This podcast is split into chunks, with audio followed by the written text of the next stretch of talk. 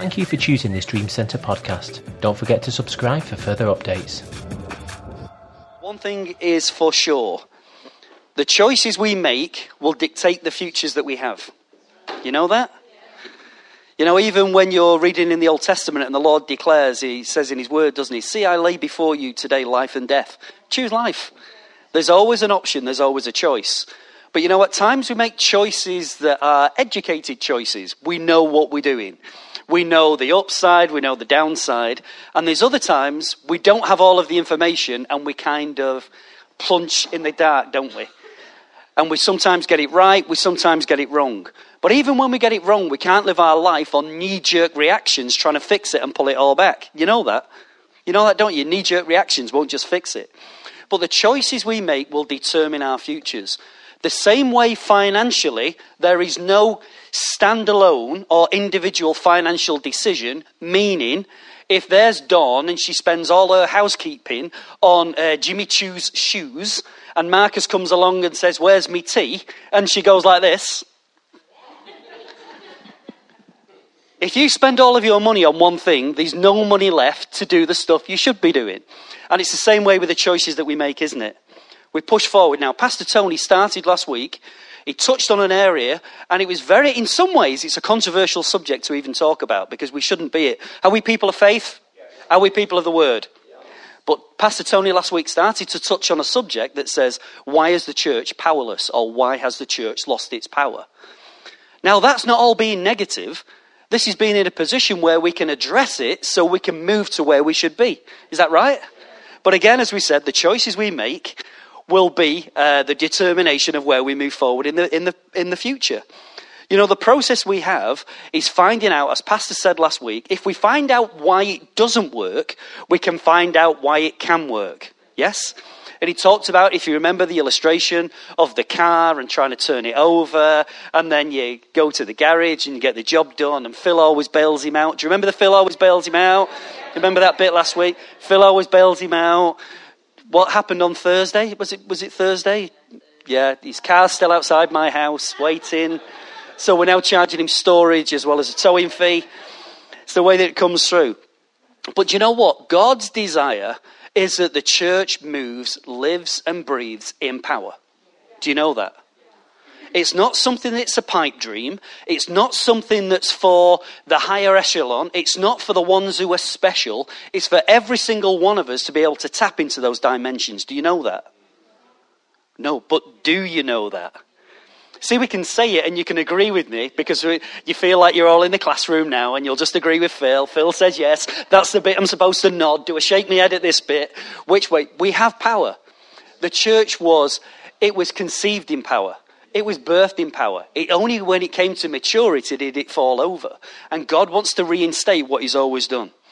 But you know, the thing is, the greatest power that God wants to instigate into the body of Jesus Christ is a changed life the greatest power is a changed life. And you realize that a changed life is the only thing that the enemy cannot counterfeit. It can counterfeit a miracle. It can counterfeit a deliverance. It can counterfeit a speaking in tongues. But what he can't counterfeit is a life that is walking in the light. And those lives, those kind of lives, are so powerful. That's what changes communities. That's what changes uh, individuals. It uh, changes homes. It's the people, as the youth have already said this moment, they become the agents of change. Why? Because it's that power that you hold in your life. You see, the thing is that we forget so many times, and I'm not going to teach you to suck eggs this morning, but some truths that come through is that when we become born again, God instantaneously deals with our sin nature. That's why we become new creations. Our sin nature is dealt with. It's your job and my job to deal with sin habit.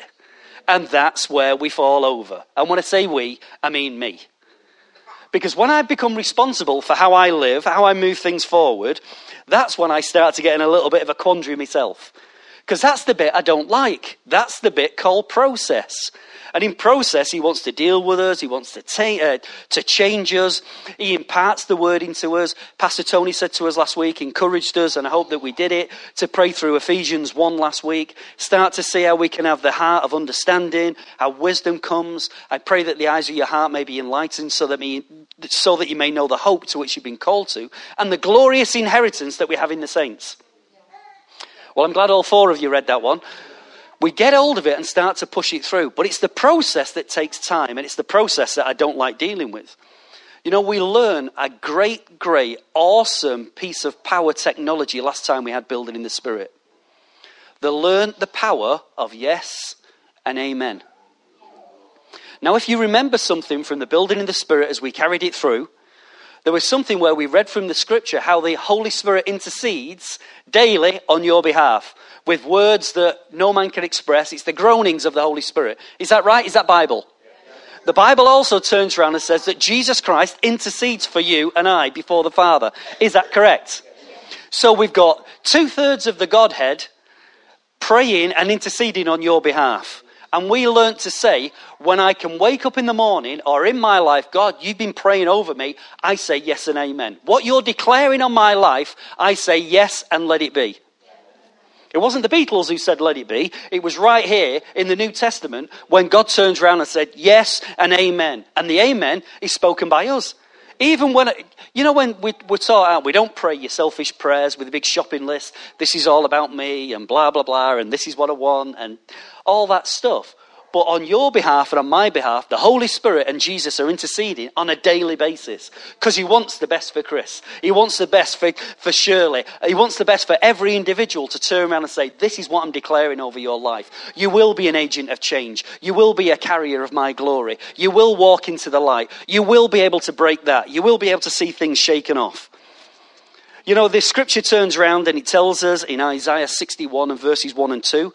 Kath was actually praying it before in the midst of the meeting. It said, The Spirit of the Lord is upon me, because the Lord has anointed me to bring good news to the afflicted. He sent me to bind up the brokenhearted, proclaim liberty to captives, and freedom for prisoners, to proclaim the favorable year of the Lord and the day of vengeance of our God, to comfort all who mourn. Isaiah 61 verses 1 and 2. But this is what it says about liberty for the captives. It says that a captive is a such, a, such as a prisoner of war who is forcibly confined or enslaved against their will. Are you a captive this morning? Have you been enslaved against your will? Something took hold of you and held you back.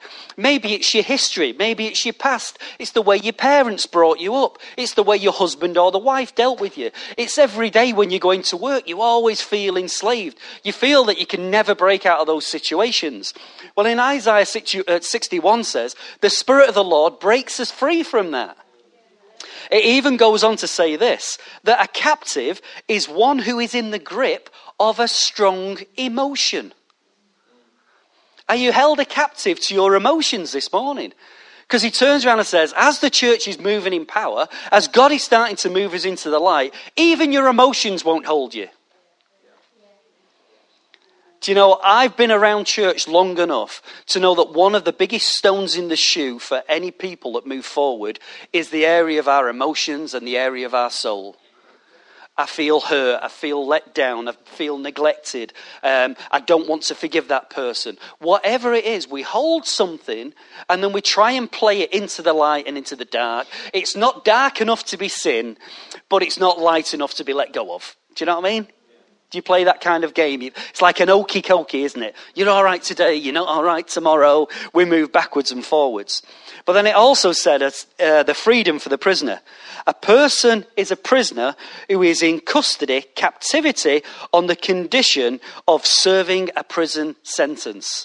Are you guilty of what you've done in your life? Yes. But God turns around and says, even though you're guilty, I'm saying it's time to be set free.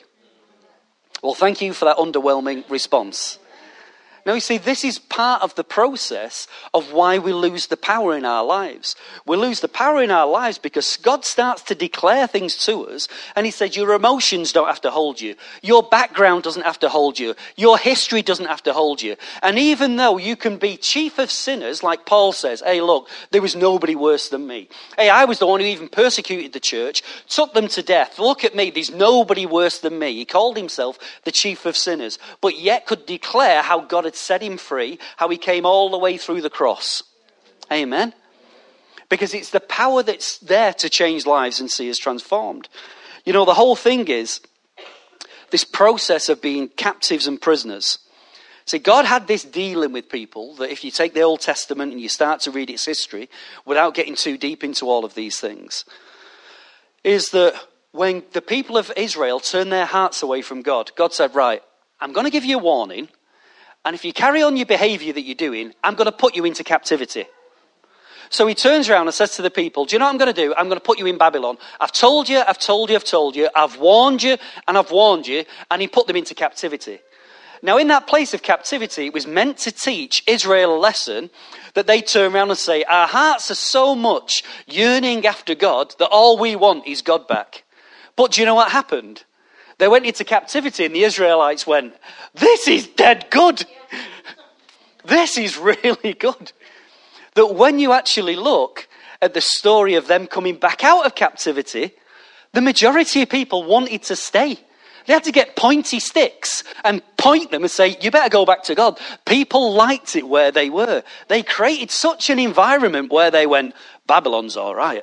Look around. Don't shout it from the rooftops. But life's all right outside of this God bit. But if we want to be a people that's going to see the transformation, if we're going to be the agents of change, then we have to let Babylon gone, go and move back to what he's calling us to do. See, because it's something really, really simple this morning, the message that comes through. And that is Christ is trying to build his life in you and in me. But the truth is that if we have a gospel of a life built on Christ, it's not very sexy. Come to church, have a relationship with Christ, have Him built in your life. Where's the selling point? I tell you what, I'm not bad at selling, but that's quite hard to sell on its own. Stop sniggering, Don. If people just took it and say, This life of Christ in you, the hope of glory is what's going to hold you, it's funny in this generation in which we live, it seems to be not the message that people want. So we put other things in the way. We go, come and see our worship team. We have got the fantastic smoke. I think it was Pastor Tony and Nicky was telling us that they went to an exhibition, was it early in the year or late last year, in, in London, big exhibition. And it was the laser shows, the lights, it was boys' toys on steroids. Everything was going great. The smoke machines, everything. And they said their biggest customer was the church. It wasn't even the entertainment industry. It wasn't even the local working man's club, or you've got something going down. All the lights, the lasers, and stuff were brought in because when there is no presence and no glory, we have to fill the hole with something else. But he turns around and says, it was even like this morning as Pastor's been leading us, he's taking us up to take us in because he wants to fill the hole. Because the sexy bit is him. It's not caught up in an environment. It's not caught up with just emotion. It's not caught up even with um, an experience as we come around. It's finding out who he is, and it's how he wants his whole life to be represented in you and I. Now, there's a term that we're going to use, and maybe we'll use it more and more, and that is we can no longer have substitutes. No more substitutes. We've replaced God with everything else. And we've lived lives so low on the kind of uh, pecking order that when we've had nothing, we've kind of said, at least we've got, if we get a little bit, then that's all right. We'll just settle for where we are. Illustration of this. If I have a bottle of Vimto now, so I have a full bottle of Vimto, and I pour two inches of Vimto into a glass, add a little bit of water, and you knock that back, you go, that's a bit strong, that Vimto. My teeth have just fell out when I've had a drink, but don't worry, it tastes all right. There's the taste of Vimto. Now, what happens is if I take that glass and then pour it into another glass, half it, and put some water in, and let somebody taste it, it's still Vimto, but it's not as strong as the first one. And then I repeat that, and I repeat that, and I repeat that. At the end, you end, end up with a slightly tinged water that we tell everybody's Vimto. But do you know what? We'd be up in the trade standards, won't we, by saying, look, you're breaking all the rules here. That's not Vimto. It has to be a certain degree. In the church, the church has been living on an empty Vimto. It's had coloured water when God says, everything I've got for you is ready. It's all lined up. All I'm looking for is that you start to build the Christ. And as we start to build the Christ, we're going to see so many things changed. You see, the reason Pastor said last week about losing the power, why do we realize that we lose the power? And he talked about the, the power of the battery and the electrodes and how it all works. And of course, there was Julianne. She knew everything that he was talking about. All the fellas were scratching their heads going, that's why I just have a garage down the road. I don't need to know all these bits, if we understand the process of what separates us from Him, we can move forward at such a rate. But the great thing is, like I've said right at the beginning, it's for every single one of us. It's not for the ones and twos. It's all of us start to move into something. See, if we lose the power, then we need to get realigned. Now, our Dan tells me, and I, and I can assure you, apprentice Dan thinks he knows everything, but he doesn't. We've come up with a new thing. Yeah, it's called the, the DNB diploma. So it's the di- diploma in Dan Knows Best. Okay? So, in the diploma of Dan Knows Best, where of course he graduated with flying colours, uh, he got A stars and everything on his diploma, he looked at some bits. But where his own car, and this was what Pastor Tony um, passed on to last week, where his own car was concerned, the basic things that he would tell you to look in your car, he didn't look at his. So it was like, well, don't you just want to check that the connection's right? You just want to check that your battery's still okay? Do you want to do those bits? And when he found out it was something simple on his car and he just give it a kick because he'd been really stupid, that's the diploma of Dan Knows Best. Now, the thing is, we found out in life, there's many of us with the diploma of Dan Knows Best. We're just experts in certain areas that other people aren't. Unless you're like me and I've got a diploma in everything, according to Ange. According to Ange, Phil, it can never be wrong. And we know, we know that's not true. Darling, publicly, I admit I can be wrong. It was 1977, a Thursday, about half past two. No, but you see, it's all about the, the, the part of changing life. In this process of going through the cross, we come to the cross, go through the cross to see the changes applied. Christ became what we are so that we can become what he is. Now, remembering, as Pastor was saying before, even when the, the word of the Spirit came to us, said the God of Moses is still the same God today. He's the Alpha and uh, Omega, the beginning and the end. He sees the end from the beginning at any time. He can step in on his timeline and address us, arrest us, and lay hold of us. So he doesn't see any difference. So when he sees you, he wants to see Christ. When he sees me, he wants to see Christ. In John chapter 1 and verse 12, there's a very powerful verse there. It declares this But as many as received him, to them he gave the power to become the sons of God, even to them who believe on his name. He gave them the power to become. Church is carried along with the power to do. We miss the power to become because he gets established inside of our lives. But yet, in the power to become, we still need the power to do. You know, like when James tells us that faith without works is dead? It's the same as this. We need the power to become, but in that power to become, our lives can be transformed, changed, and we do what He wants us to do. We are what He wants us to be. Amen? But I'll give you the challenge this morning. The biggest challenge in my history of being around church for too many years the history of being around church is this. And I'll be really honest. And again, this is the yardstick I use with me before I use it with you. But I believe it to be true. Is that when I come into the life of church, I find people don't really change, they learn to adapt. So when they come into church, we have a salvation experience of, I find Jesus Christ as my Savior and I declare Him as Lord. The rest of it we make up as we go along. So I learn to adapt. I learned to say the right thing at the right time. When I'm in worship, somebody says, raise your hands. So I raise my hands. Don't know why I'm doing it, but I'll just raise them. Somebody says, now it's time to press in. So I'll press in. Somebody says, turn up to prayer and fasting. I turn up. We learn to adapt into our environment and fit where we are rather than having that entire change worked in and through our lives. Would you say that's a fair comment? Again, I'm ta- only talking about me, I'm not talking about you. But we find that we adapt. What he wants to do is once and for all lay hold of our lives, grab us by the bootlaces, and drag us to that place called finish. If he says, Look, this is it, you're the ones we're chosen, this is where we're going, I'm going to make it work in you. Because again, if we remember the scripture, he said, When he could swear by nothing else, he swore by his own name. He says, I've laid the promise on you, I've bought you with a great price. I tell you, all of my investment is in you, and I'm going to get a return. I am going to get a return. Now, if it kills you, I'm still going to get a return. Right? Because I'm going to take you from here to here. Whether you're kicking and screaming.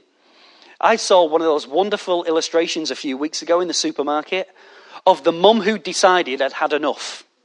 And the kid was screaming, and mum just walked down the aisle with a kid's arm, with a kid lying on the floor, just ignoring everything.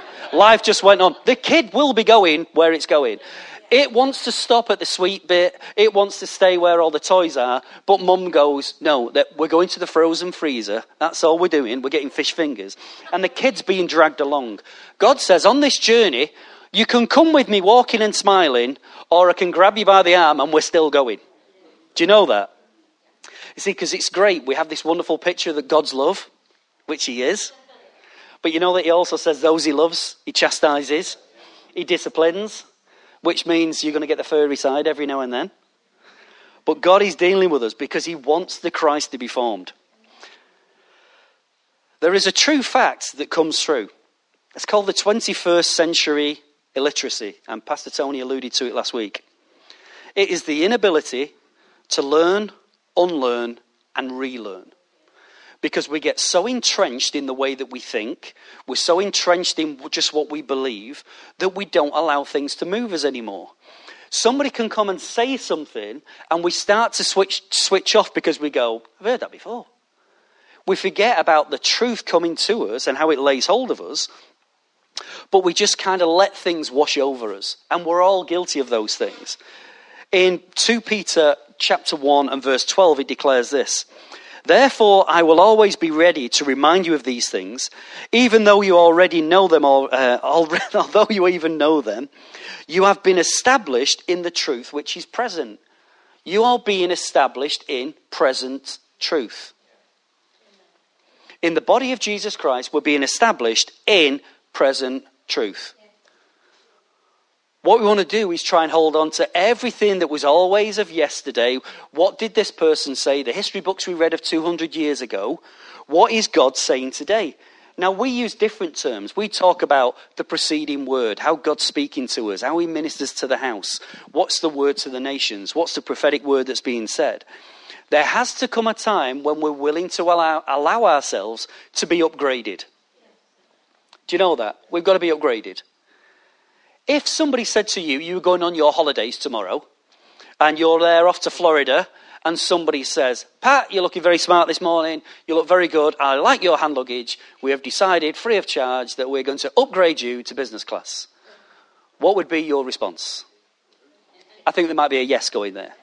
If you go to hire a car, and he said, uh, you hired a little uh, Ford Fiesta, but we've decided to give you the uh, Audi Quattro instead, and don't worry about it, we're not even going to give you the uh, fuel difference, we'll pay it. You're going to be quite happy that somebody's going to give you better. You go to your hotel and you're thinking, there it is, I've just booked on laterooms.com and I thought I was going to the Travelodge and you got there and it was the Hilton and they said, why don't you take the bridal suite? Is any one of us going to complain? Well, why do we have trouble when God says, I'd quite like to upgrade you? Then we go, oh, upgrading must come with a cost. And then we get that, you know, buyer's remorse. You know what the class is buyer's remorse, don't you? Buyer's remorse is you buy something off Dawn, you get home, and then you regret it. No, buyer's remorse is this. Buyer's remorse is classed as this is that you go and you're really giddy. Maybe you're in a store or something, and that, we've all had it. It's not just a lady thing, it's a man and woman thing. You go in the shop and you go, My life will not be complete unless I've got one of them. And I don't care how much it costs because it's a gadget and it's a widget and it's shiny for anybody who maybe not too far away. Or even your little dongle that Uncle Steve didn't make. You've got all of these things that come along, and then you decide, this is my life. This is it. This is the missing piece. So you buy it, you get home, you sit on the bus or you're in the car, you can't wait, you get it home, you sit on the sofa, you open the box and you go, What the heck did I buy that for? When am I ever going to use a pineapple kiwi splitting fruit cider with four vitamin separators that will break down into its various compartments that I can then use to recycle my cat's litter tray. Whatever we do, we buy things and have buyer's remorse. God turns around and says, Our life in Him should never be about regrets. When He, t- when he taps into us, He pulls us through. But we get, myself included, we get so um, caught up in just the way that we've been taught in the past or what we hold on to. It becomes so precious to us and it becomes a sacred calf the sacred calf that we're not willing to do anything with. But you know what God says about sacred calves? Let's burn them. It's time for barbecue. But this is the thing talking about upgrading truth. In Acts 19, verses 2 to 7, says this Paul speaking. And he said to them, Did you receive the Holy Spirit when you were baptized? And they answered, No, we've not even heard of the Holy Spirit. That's quite a big step up, one would think. So Paul asked, then what baptism did you receive? We received John's baptism, they replied. Paul said, John's baptism was a baptism of repentance. He told the people to believe in the one that was coming after him, that is Jesus. On hearing this, they were baptized in the name of the Lord Jesus. When Paul placed his hands on them, the Holy Spirit came on them, and they spoke in tongues and they prophesied. There were about 12 men in all. Now, here's the question The person who told these people, who led them to faith in the first place, did he try to hoodwink them? Did he try to lie to them? Did he try to deceive them? All he did was bring the revelation that he had at that moment. And the revelation he had at that moment was the very best he could bring. But Paul comes along and says, Whoa, hang on a minute. You've got John. You don't even know about Jesus. And you've never even heard of the Holy Spirit. So let's get these things in order. Now, that's the point. That's talking about upgrading truth. When we're being upgraded in truth, it doesn't matter where you've come from, your background, if you've been in another church before. It's not a case of let's dismantle everything that's gone before. Let's put down everything that's gone before. Some of the stuff we have is absolutely great some of the stuff we were taught in, in brethren churches years ago, I kind of think, how did I even make it over the start line? Never mind anything else. You know, it was all about, right, brother, you've been saved a week. Now let me tell you about the uh, blood of the uh, red heifer sacrifice. Am I right there, Pastor? The blood of the red heifer sacrifice, and it's the powdered blood that's sprinkled in a certain way that will deal with a certain kind of sin. That helped me an awful lot at being 17 when the hormones were racing. Somebody telling me that I needed the uh, blood of a red heifer sacrifice was really going to help me. See, but it's about truth being upgraded. And if we're upgraded in truth, that's how we move from one degree of glory to the next. But when something comes up, I call them either speed bumps or uh, a stone in your shoe. These elements of truth that I'm willing, I've made my private baby. And nobody can ever challenge me about that. Again, it's if you take uh, Pastor Tony, he only told a story a few weeks ago that when he was in Malaysia, and Dr. Jonathan talked about the second coming of the Lord. And he was like, Whoa, whoa, whoa, Jonathan, I like you, but you better start reversing right now because you're now you're touching holy ground. You're speaking about something that I thought I understood completely, and you've just put a complete spin on it. And I do believe Andy had a very similar experience. Trust me, if you go to Malaysia, every one of you, I'll have an experience that goes, I've come out of day two and I'm asking myself the question, am I a Christian or a Hindu? I've not quite made my mind up yet. I'm I saved? I'm on some kind of journey. I don't know. Because the many things that we just take as being uh, for granted, verbatim, this is it, this is where it was, but it was never established on the Christ. It was never built on Christ. See, if there's not a pattern, then why do we declare it's, declare it's Him? Now, it's not my job to make social statement this morning, but I'm going to make a social statement because it's not right, because it affects all of us. If we saw the Manchester Evening News this week, we saw the Victory Christian Fellowship down from Belle Vue. Now, what's on the front of the Manchester Evening News, how you can buy divine healing. So you buy divine healing, and how it is, very simple. The pastor no longer prays for you because that's too easy. That's called Bible. Eh? In fact, if you go to James chapter 3, it says, And if any man is sick, call, uh, have him to call the elders. They will lay hands on the sick, and the prayer of the righteous man, powerful and effective, you receive your healing. Yes? No. That's not the way it goes anymore. We have a bottle of Vimto, and we have a bottle of olive oil. And 14 pounds. Don't forget the 14 pounds. And for these two things that you can purchase, the pastor will pray for the bottle. The church. The pastor prays for the bottle. You drink the olive oil and you drink the Vimto so many times a day, and this is the miracle cure for cancer, HIV, full blown AIDS, and everything in between. But the pastor can no longer pray for you, but he can pray for the oil and the Vimto that you must purchase from the church. Is that the pattern? And this is why the church loses its power. It compromises in so many ways. You see, what happens is this we get so used to having nothing that there's always a reason why it was my fault something didn't work. So it's never the pastor's fault and it's never God's fault. It's always your fault. So there's Pat. She comes forward and she's sick. And she says, I'm really sick. Can you pray for us? So we pray for her, Pat, and we go for it. And we do everything. Calagasita, I'll chandelier, chandelier, chandelier. And we go for it, really big style. And we say, Are you feeling better? She goes, No. And we say, Pat, that is down to your lack of faith. And we walk away. Or, Pat, there must be some unforgiven sin that you've got in your life that stops anything that I can't do coming to you. It's the way that we do it. We pass the blame around everybody else. But the truth is, is that this glory that he's got for us and this power that we said is for every single individual, we've tried to find so many ways to say why it doesn't work, and our expectations of coming to him, coming into church, keep down there. Because if you keep the expectation really low, nobody's going to be disappointed. We set the standard so low that nobody's disappointed, and so low that everybody gets in. Yeah, everybody gets in. We never have a God that convicts you of sin. We never have a God that turns around and says you've got to deal with your life. It doesn't matter about the choices you make. It doesn't matter about the journey that you're on. As long as we get there in the end, we're all there on the same bus. That's not his pattern. We have to see how we receive that truth. Now, I'll skip over this really, really quickly because we'll deal with this on another day at another time. But truth comes to us in different ways. I'll fly through these. If somebody wants a, fl- a, full list later, that's fine. I'll give it you, but I think we'll deal with it again. Truth comes. The reception of truth is how we receive it.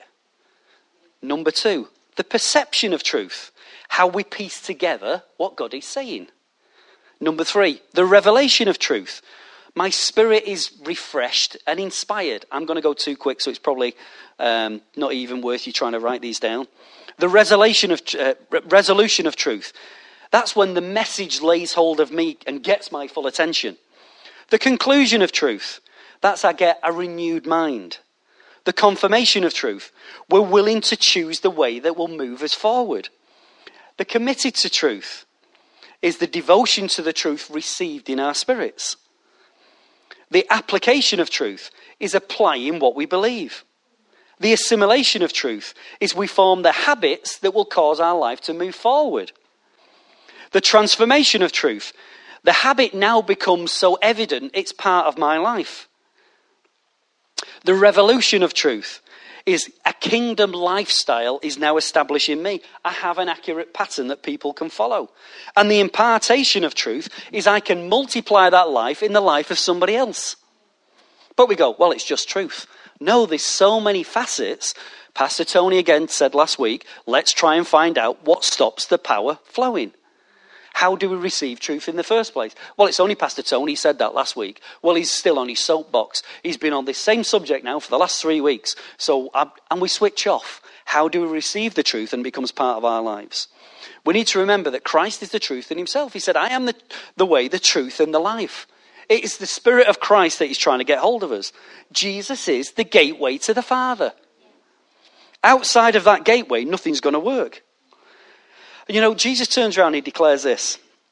Let's play with your thinking just for a moment. Jesus turns around and says, If anybody has seen me, they have seen. Is that Bible? Would it be fair to say, would it be fair to say this morning that if anybody has seen you, they have seen the Christ? Because if he is the head and we're the body, surely there should be some kind of resemblance going on here. That if they see us, they see him. Jesus says, when they see me, if you've seen me, you've seen the Father. If you've seen me, Phil, this morning, you should be able to see the Christ. And in the Christ, we see the Father. Are we the kind of representation that he wants? Now, we're not trying to beat ourselves up this morning. We're asking basic questions. Because guess what? I believe we're a church of power. I would believe we're a church that's going to lay hold of him. We're going up to go in and be never the same again. See, because this whole thing of when we're talking about Zion and we're declaring things, it is not a move, it's not a moment, it's the Christ being established in you and me. It doesn't dissipate. Zion is not a phase, Zion is not a fad. We're not going to turn around and say in six months' time, forget Zion, we've had Zion now. Because in Charismania, we went through all the bits. Oh, did you do this? And did you have the dancing? Did you have the person with the ribbon? Nick used to be our gold medal winner in the uh, ribbon, ribbon dancing tournaments. We had all of the bits that went through Charismania, and you saw it. It went from house to house. Then you'd have the person with the banner. They'd run around with the flag and they'd wave it. Did anybody ever go to church? Have you been to church before? You had all of these things that went from place to place. Yeah? And they were very faddish. We went once to a, a Bible camp, and it was there, and everybody walked around with a stick. And you went, why, why has he got half a branch? And you saw people like kids of teenagers with the biggest thing, two hands dragging it around. They just ripped it off a tree. So, what's that for? Ah, this is my prayer staff. What? Prayer staff? It was mad. it's craziness. But the fads that come around, Zion is not a fad. It's having the Christ established. It's coming to the place where he just breaks out. Amen. You know, the thing is for us, we want to see power so badly, at times we don't care where it comes from or how it comes. Charismania at times gave us some of the most dangerous misuses of power that we can register.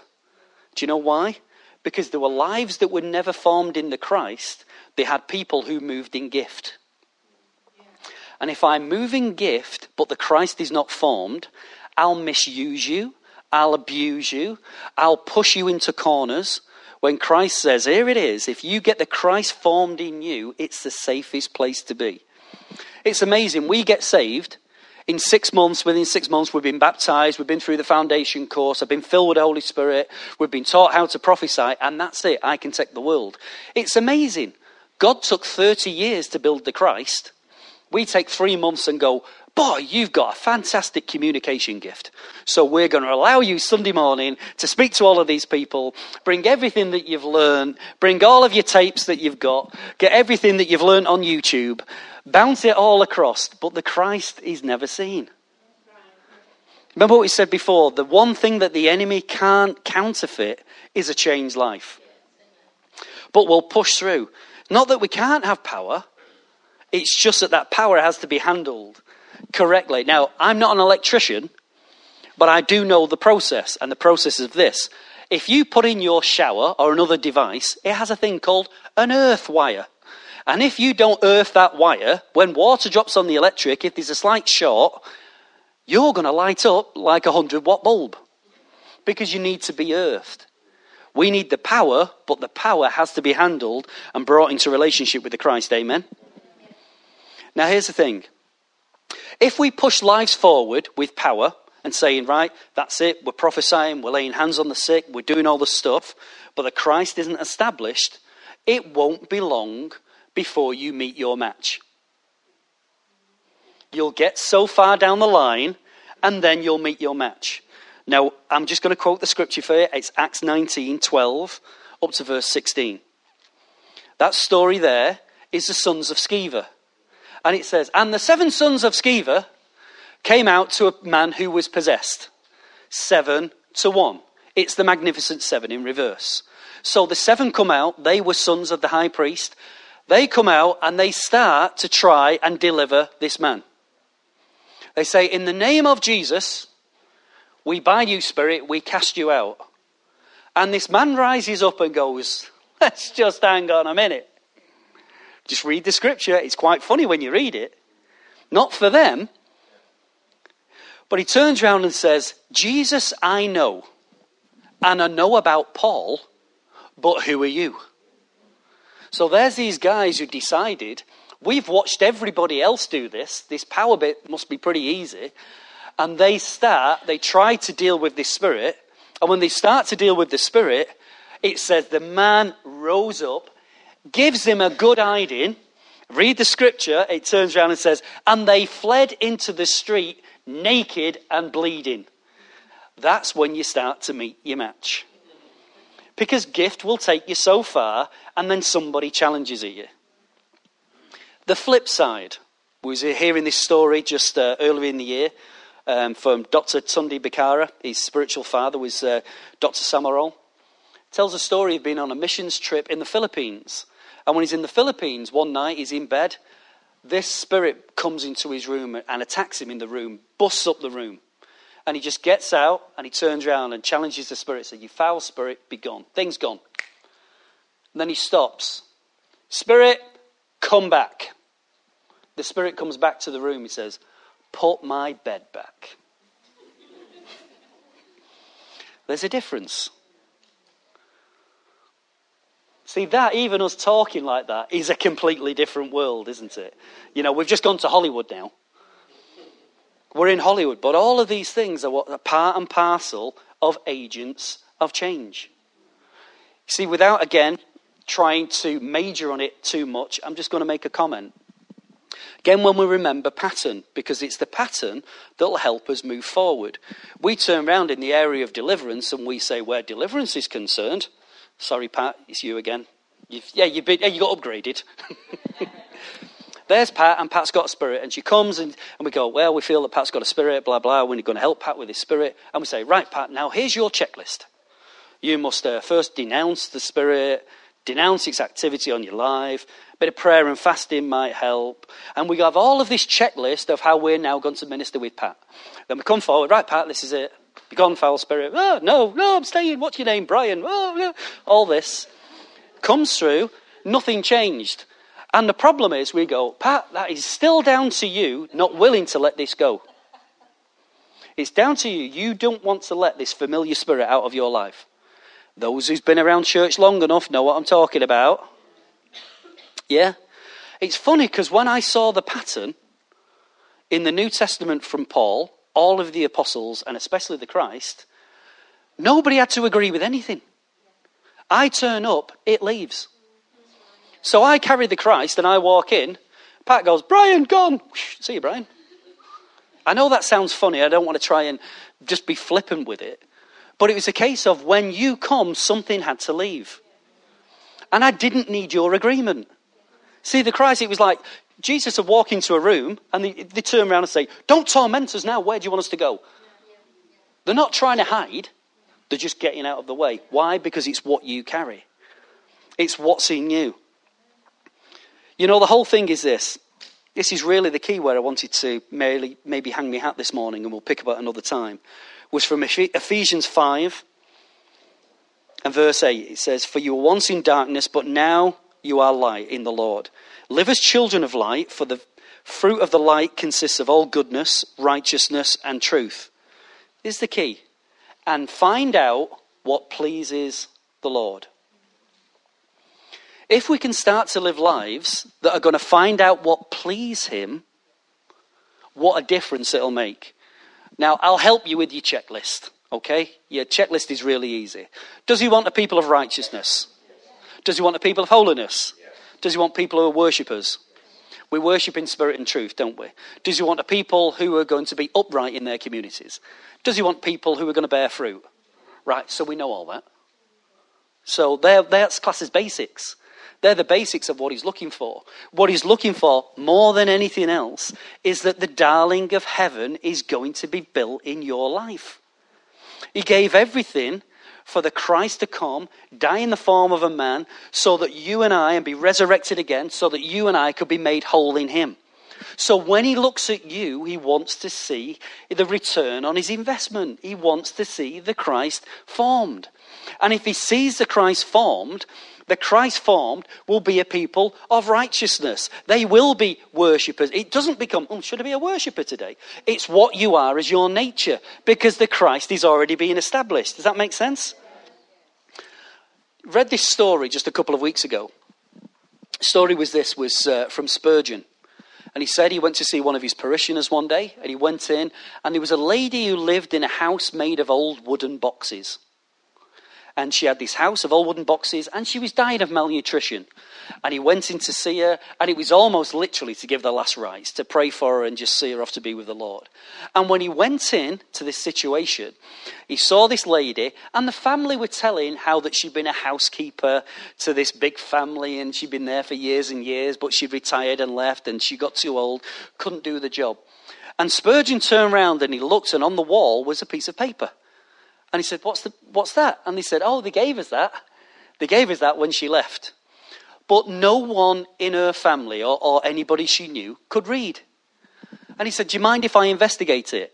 I said, No, take it. So they took it. He prayed for the woman. When he takes it and looks, she'd been given a legal document that had been a house, finance, food, and everything to keep her and her family for the rest of her days, as a thank you for the way she'd looked after the family. But the inheritance nobody could tap into because nobody told them. For you and I, we're great because he tells us. He says, all of this stuff, you can have it as a pipe dream if you want. You can always say, it's always for the special ones over there. Or you can turn around and say, that whole thing about being an agent of change, that means me. The whole thing about being somebody who can encounter God, that means me. Because guess what? I'm looking at an awful lot of faces here who was in the last building in the Spirit. I saw people start to encounter the Spirit of the living God, that when you came into obedience, things changed.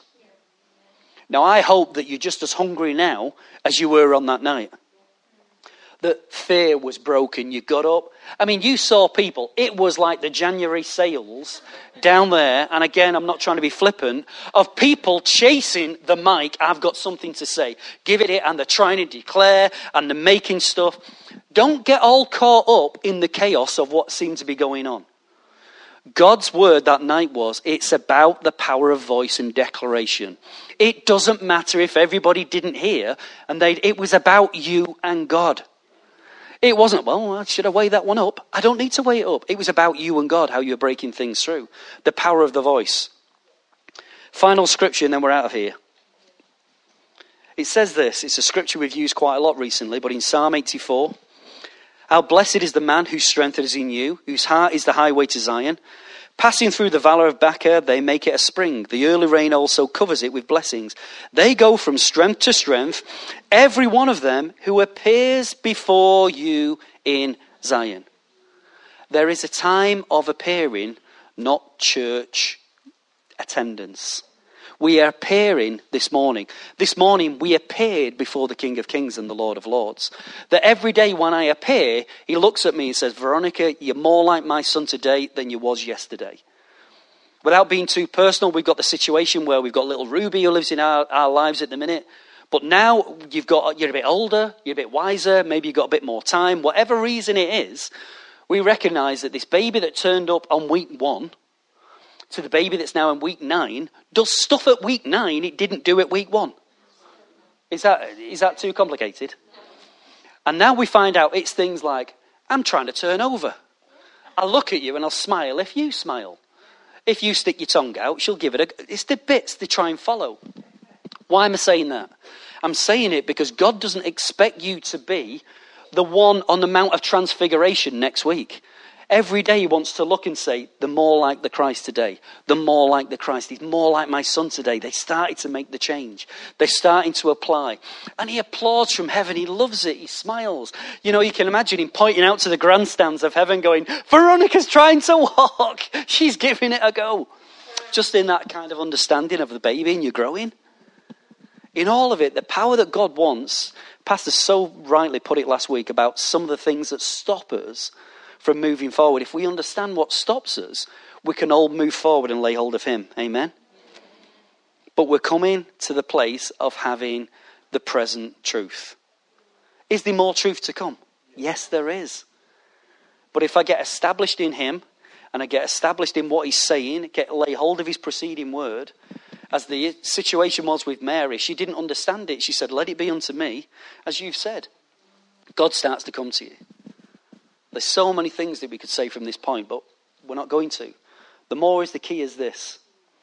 If you start to live your life with a desire that says, build the Christ more in me, you will see things change. You'll see things change quicker than you ever thought before. We'll see the house change in nature, in shape, in number.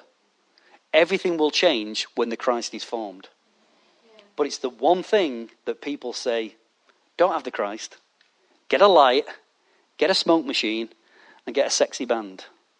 I say, blow the band, blow the smoke machine, let's have the Christ. Amen. Come on, let's stand to our feet. We hope you enjoyed this podcast. For more information, go to www.thedreamcenter.co.uk.